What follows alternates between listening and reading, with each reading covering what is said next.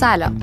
اسم من مهرینه مهرین نظری و مجری پادکست شیرین بیانم. اگه اپیزودهای قبلی پادکست شیرین بیان رو شنیده باشین می‌دونید که تیم شیرین بیان قرار از داخل دایره دیابت باتون صحبت کنه و مشکلات و چالش هایی که برای دیابت وجود داشته رو به تصویر بکشن. برای عزیزانی که اولین بار این پادکست رو میشنون یه توضیحی در مورد دیابت بدم. دیابت یه بیماری خود ایمنه که به علت کمبود یا نبودن هورمون انسولین توی بدن به وجود میاد و افراد دیابتی بعد از تشخیص باید کمبود این هورمون رو با داروی تزریقی و یا قرص جبران کنن. و البته که یه سری تعادل بین ورزش، تغذیه و مصرف داروهاشون باید رایت کنن. من خودم از هفت سالگی دیابت دارم و روزانه چند بار انسولین می‌زنم. واقعا اگه یاد بگیریم که قاعده کنترل قند توی بدن ما چیه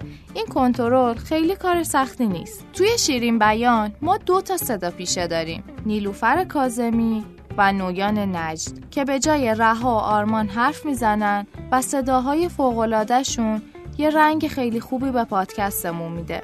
محتوای پادکست رو میترا کاجابادی بلاگر شیرین ما تعمین می‌کنه و در نهایت هم دکتر نجمه نکویان اونا رو بازبینی علمی می‌کنه تا اطلاعاتی که ما تو پادکست میگیم اشتباه نباشه.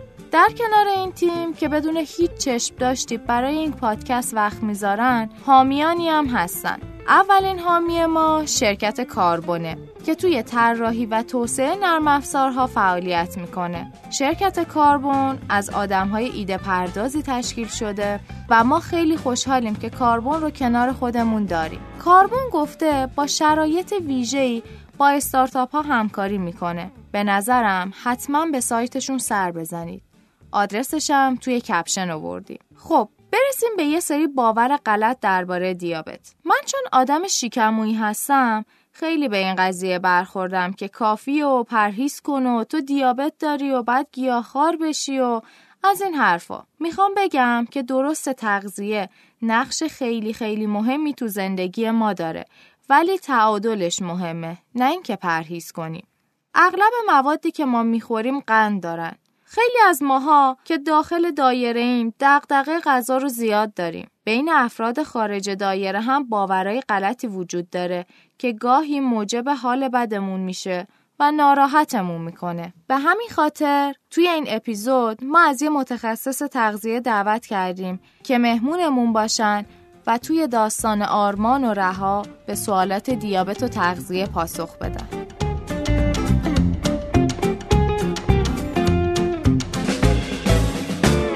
این روزا خیلی قندام نوسان داره. کنترل کردن این نوسان ها خیلی سخته.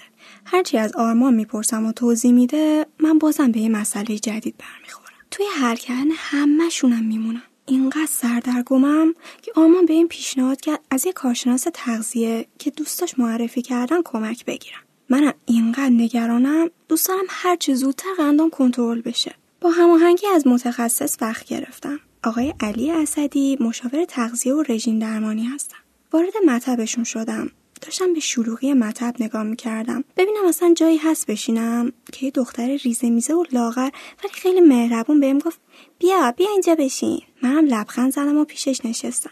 کنارش یه خانومی با لباس ورزشی صورتی و ناخونای مانیکور شده نشسته بود که حس می‌زدم مادرش باشه. شبیه مربی ایروبیکایی بود که اصلا دستشون به وزنه گیر نکرده. یه میز بزرگ وسط سالن بود و کلی مجله های تاریخ گذشته و چای نسکافه و لیوان روش بود. یه گوشه سالن هم تلویزیون واسه خودش داشت سریال پخش می‌کرد. هر کسی حواسش به یه کاری بود. یه آقای کچلواری اتو کشیده با هیکل نسبتا دوروش که بهش میومد مدیر عامل باشه با تبلتش کار می‌کرد. کنارش دو تا خانم لاغر و نحیف نشسته بودن. سر تا پاشونم سفید بود. شبیه یوگیا بودن. شاید اومده بودن رژیم گیاهخواریشون رو تمدید کنن. یکم هم یه پسر جوونی نشسته بود که کل هیکلش ازولهی بود. ولی پشت و گچ بود. قشنگ معلوم بود باشگاه از همه چی براش واجب تره ولی خب بیچاره چاره ای نداره. اومده برای دوره آسیبش رژیم بگیره که چاق نشه.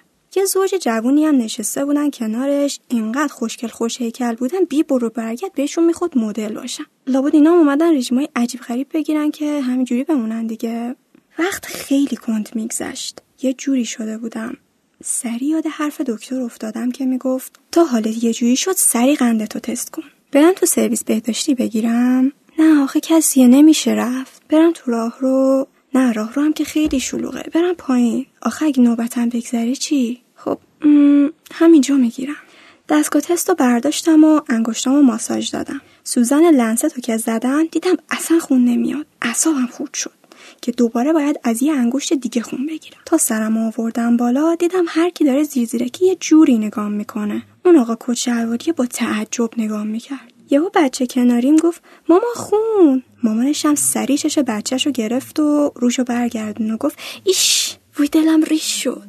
پسر ازولیه از صدای خانم کناریم سرش رو آورد بالا و یه نگاه کرد. بعدم دوباره مشغول کارش شد. یکی از اون خانم یوگیا با اشاره گفت اه اونم مثل تو دستگاه داره. خانم کناریش اخم کرد و گفت با دستشون نده. دختر تفلکی لابد اونم مثل من مریضه. از این واکنش ها شوکه بودم. با بوغ دستگاه به خودم اومدم و فهمیدم باید ازش استفاده کنم. خون سر انگشتم که دیگه خوش شده بود. منم با این اوضاع بیخیال شدم و دستگاهمو جمع کردم. به نظرم بهتره دوباره برم تو سرویس بهداشتی تست بگیرم.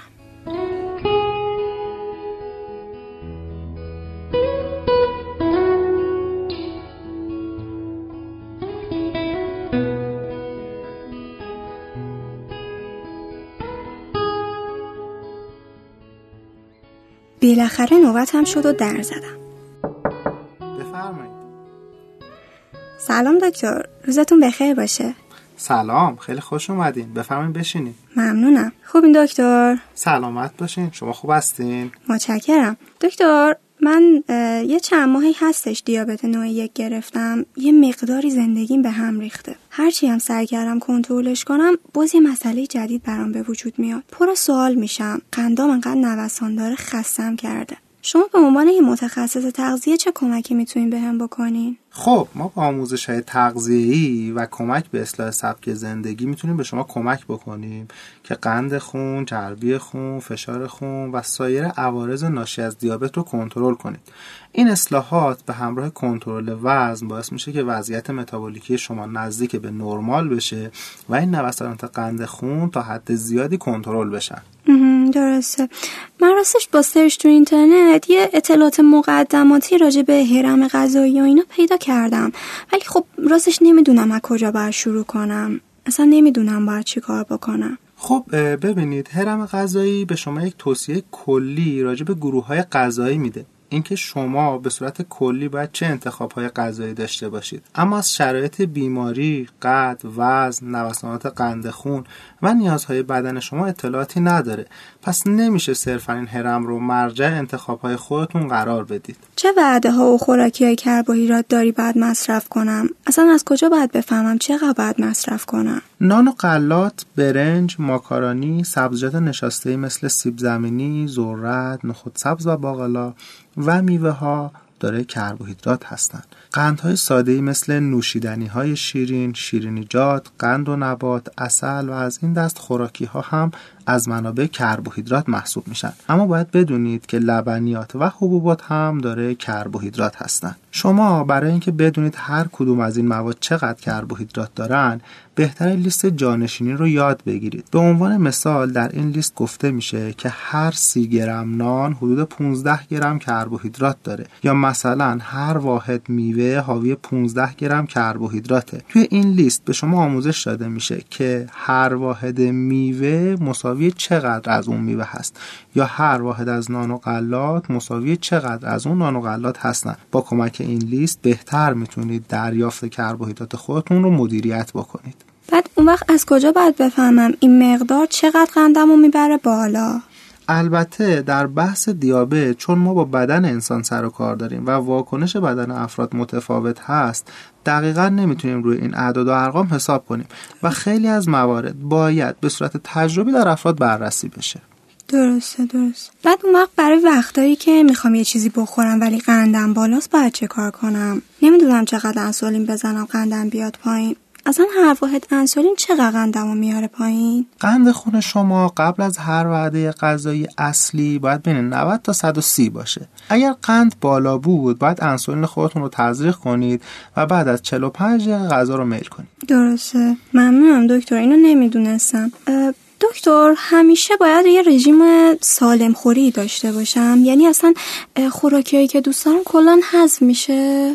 ببینید توصیه به مصرف غذاهای سالم برای همه افراد انجام میشه و با توجه به عوارضی که دیابت برای کل بدن داره الزام این رعایت برای شما بیشتره. اما از همه چیز محروم نخواهید شد و خیلی از غذاها رو بر اساس میزانی که کنترل قند خون دارید میشه توی رژیم شما قرار داد. اما تا زمانی که قند خون شما کنترل نشده نمی‌تونیم که این کار رو انجام بدیم و قطعا به پرهیز بیشتری نیاز دارید درسته. بعد چه مقداری میوه اصلا می‌تونم تو طول روز بخورم؟ حالا یه سریاش خشکه یه سریاش آب میوه هست آب هویج هست اینا رو کلا نمی‌دونم باید چی جوری مصرف کنم. والا راستش از وقتی من دیابتی شدم همش دارم آب کرفس و اینا می‌خورم. ببینید مقدار مصرف میوه بر اساس نیاز به کالری و وزن در افراد متغیر اما به طور کلی طبق هرم اگر بخوایم بگیم دو تا چهار واحد در طول روز می‌تونید میوه مصرف بکنید. میوه های خشک بهتر مصرف نشه چون منابع فشرده از قند و انرژی هستند. سایر میوه ها هم همراه با پوست مصرف بشه. میوه های حاوی قند بالا مثل موز، انگور، طالبی یا خربزه کمتر مصرف بشه اما در طول روز می‌تونید یکی از این میوه ها رو استفاده بکنید. آب میوه در حد نصف لیوان یا یک واحد در طول روز مشکلی نداره اما بهتره که از خود میوه استفاده بکنید چون میوه ها حاوی فیبر و منابع ویتامین ها و مواد معدنی دیگری هم هستند. درسته. بعد وقت مهمونی و رستوران میرم چی؟ غذاهای فسودی آماده اصلا می‌تونم بخورم. تولد دعوت میشم. خوراکی های مورد علاقم یا کیک تولد چی؟ من اصلا نمی‌دونم باید چجوری کربوهیدراتشون رو حساب کنم. یه جوریش برام همش حسرت شده. شمارش کربوهیدرات رو از لیست جانشینی می‌تونید بیرون بیارید و به راحتی از اون استفاده بکنید. و طبق همون مقدار می‌تونید کربوهیدراتتون رو محاسبه و مصرف بکنید. در مورد فست فود ها و نوشابه به صورت کلی برای همه افراد محدودیت قائلیم. اما در صورت استفاده با شمارش کربوهیدرات می‌تونید بعضی وقتها از این غذاها هم استفاده بکنید. در مورد مصرف کیک و مقدارش هم با توجه به کالری رژیمتون و میزان قند خون باید تصمیم بگیریم و به صورت کلی نمیشه گفت که نباید مصرف بکنید. درسته. خب پس با این حساب غذاهای چرب کلا باید کمتر بخورم. اصلا غذاهای چرب مثل غذاهای دیگه قندمو می‌بره بالا. مصرف غذاهای چرب از طریق تاثیر بر تخلیه معده و تاثیر بر واکنش انسولین باعث افزایش قند خون در چندین ساعت بعد از خوردن وعده غذایی میشه. البته باز این اثر در همه افراد یکسان نیست ولی به هر حال برای کنترل وزن و قند خون بهتر مصرف چربی رو هم کنترل بکنید. ممنونم اون وقت محصولای کم قند یا بدون قند اونا اصلا چجوری هن؟ اصلا واقعا بدون قندن؟ اگه اینجوریه پس چرا انقدر شیرینن؟ این محصولات حاوی شیرین کننده های مصنوعی هستن این ترکیبات طعم شیرینی دارن ولی قند خون رو بالا نمی‌برن معروف ترین شیرین کننده های مجاز آسپارتام، آسفولامکا و استویا هستند. از این محصولات می‌تونید برای شیرین کردن چای و قهوه هم استفاده بکنید. اما زیاده روی در مصرفشون خیلی خوب نیست. درسته. نه حالا من زیاده روی نکردم ولی کلا نمی‌دونستم دلیلش و ممنون که گفتین. دکتر پدرم برام اصل طبیعی گرفته، مومم داره. میگه اصل دیابتیاس، قندش هم خیلی کمتره. درست میگه؟ راستش این یک ادعای غیر واقعیه. اصل مخصوص افراد دیابتی نداره. فروشنده های اصل گاهن ادعا می‌کنن که این اصل ها گلوکوز کمتر و فرکتوز بالاتری داره. بنابراین خیلی بر روی قند خون اثر نداره. اما به هر حال اصل باعث افزایش قند خون شما میشه. البته مصرف اصل ممنون نیست ولی مقدار مصرف باید توسط متخصص تغذیه برای شما تعیین بشه که بتونید به راحتی استفاده کنید. نونای جو یا برنجای قهوه‌ای که میگن خیلی برای دیابت خوبه چی؟ مصرف نان و غلات سبوسدار بهتر از نان سفیده. اما باز هم مقدار مصرف مهمه. بنابراین نباید در مصرف این نون ها یا برنج قهوه‌ای خیلی زیاده روی بکنید و با خیال اینکه تاثیر منفی روی قند نداره استفاده بیشتر از اون چیزی که توی رژیمتون هست داشته باشید. دکتر با این حساب که شما برای میوه ها و اینا گفتین اون وقت من میام وعده چی خوبه که بخورم؟ هویج سبزیجات و این چیزا؟ میان وعده های مناسب برای شما شامل انواع میوه در محدوده کالری مشخص شده است و استفاده از میوه های با قند پایینتر مثل انواع بری ها، آلبالو، هلو، شلیل، کیوی و پرتقال به فراخور فصل لبنیات شامل شیر و ماست انواع آجیل ها و مغزیجات هم می‌تونه میان وحده های خوبی برای شما باشه. درسته ممنونم. دکتر برای قبل ورزش و بعد ورزش چی باید بخورم که هیپو نشم؟ یا اصلا قندم نره بالا؟ من خیلی های قندی دارم دیگه اعصابمو به هم ریخته. قبل از ورزش قند خودتون رو کنترل کنید. قند قبل از تمرین باید بالاتر از 120 و پایینتر از 300 یا 250 به همراه کتون بادی باشه. اینکه حین ورزش چی و چه مقدار ماده غذایی یا قندی مصرف بشه بسته به شدت و زمان تمرین و قند خون قبل از تمرین شما داره. برای یک ورزش با شدت معمولی و مدت زمان یک ساعت با قند خون بین 120 تا 180 در زمان شروع شما می‌تونید یک واحد میوه یا یک برش نان توست یا 100 سیسی آب میوه در کنار ورزشتون استفاده بکنید. همین مقدار کفایت می‌کنه. درسته. راستی دکتر یکی از همکاران به من گیر داده یه سری رژیم های خاصی رو امتحان کنم برای اینکه قندم بهتر کنترل بشه. مثل رژیم کتوژنیک یا اتکینز گیاهخواری یا خام گیاهخواری. اصلا برای دیابتی های نوع یک توصیهش می‌کنین؟ رژیم کتوژنیک یا کتو دایت رژیم هست که مقدار کربوهیدرات اون در طول روز کمتر از 50 گرم باشه. در سالهای اخیر مباحث مثبت و منفی پیرامون این رژیم وجود داره. اما خلاصه اون چیزی که در عمده مقالات معتبر نتیجه گیری کردن اینه که این رژیم برای همه افراد دیابتی نمی‌تونه گزینه مناسبی باشه.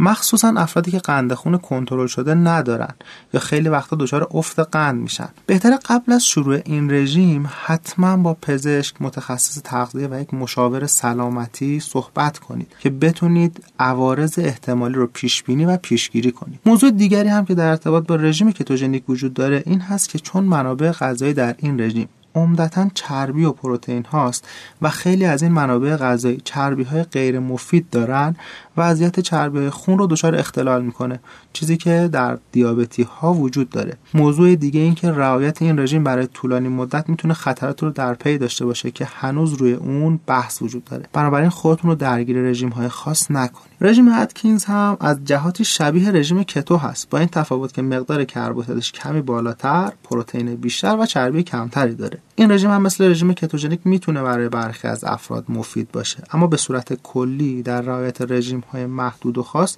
یه مقدار ملاحظه کنید. چون ممکنه واکنش بدن شما نسبت به سایر افراد متفاوت باشه و از طرفی اگر ندونید و نتونید منابع مختلفی رو برای تامین نیازهای مختلف روزانه در نظر بگیرید ممکنه در بلند مدت عوارض زیادی براتون به همراه داشته باشه.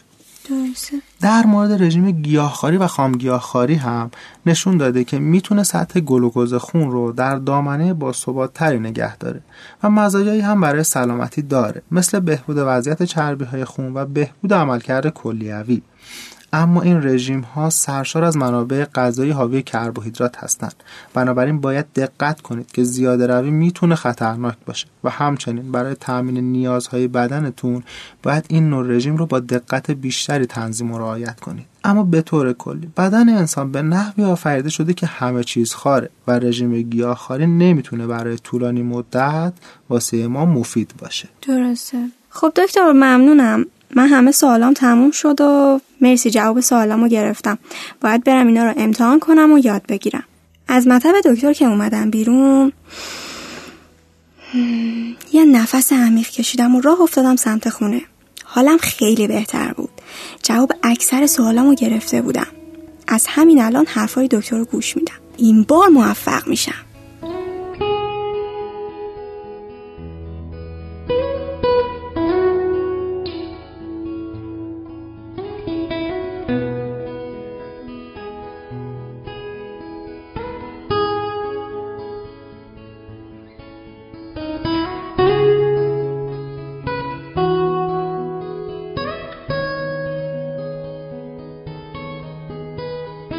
از توضیحات کامل و جامع تغذیه و غذا بود. فکر کنم رها نمونه یه نیوکیس امیدوار و سرحال جواب همه سوالهاشو گرفت و الان راحت تر می‌تونه برای تغذیهش بدون ناامیدی برنامه ریزی کنه. شما می‌تونید سوالا و پیشنهاداتتون رو به آیدی که توی کپشن اومده بفرستین و اگه از این اپیزودم خوشتون اومد برای دوستاتون ارسال کنید. یادتون نره پادکست های شیرین بیان رو می‌تونید از اپلیکیشن شنوتو و سایر اپلیکیشن های پادکستی گوش بدید. با ما و معرف ما باشید.